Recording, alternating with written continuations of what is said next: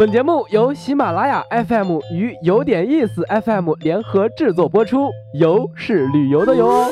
如果没有一场说走就走的旅行，不如让耳朵来一次周游世界，听听有点意思，越听越有意思。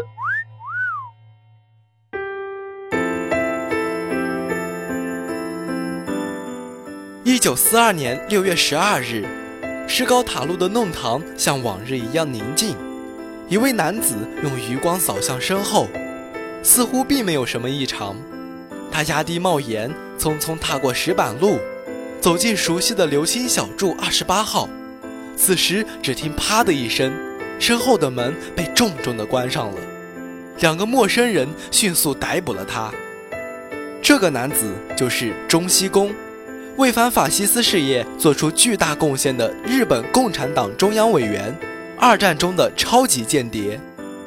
而刘青小筑就在山阴路上，大名鼎鼎的鲁迅故居的隔壁弄堂。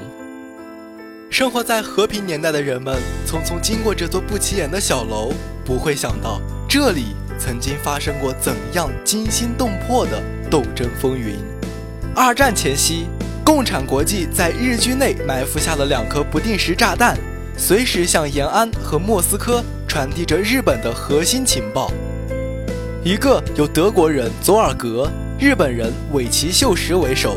另一个就是以中西宫和西里隆夫为核心的特别调查班，其中包括了大量中共情报人员。一九四一年十月，也就是珍珠港事变发生前两个月，佐尔格小组在东京被破获，佐尔格、尾崎先后被捕，情况极其危急。为了获取日军战略进攻方向的情报，已经被日本特高课盯上的中西宫毅然从上海。乘船返回日本，他在东京四处奔走，搜集情报。当时中西宫还为满铁调查部，也就是日本在中国最重要的间谍机关之一工作。凭借这个身份，他从军部的记者那里获取了许多绝密情况。中西宫如获至宝，迅速返回上海，又查阅各种内部资料，随后向延安通报，日军即将南进。并准确预测出日本进攻美国珍珠港的时间。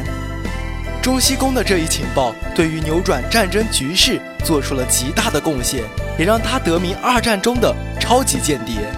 然而，法西斯的魔爪并没有放过他。中西宫被捕前夕，已经得知东京方面注意到了自己，需要立即撤离。但他和小组中的数十名情报员都认为。此时，任何一份情报的价值都超过自己的生命。直到被捕的前一刻，他们都在胆战心惊中坚持工作。在狱中，中西宫全凭自己的记忆坚持编写《中国共产史》一书。一九七三年，中西宫因患胃癌病逝，终年六十二岁。据他的夫人中西方子回忆，弥留之际，中西宫最后怀念的。仍是在上海的地下斗争岁月，他想回去看看，看看那些街道，那些胜利的人们，他们有了自己的人民共和国，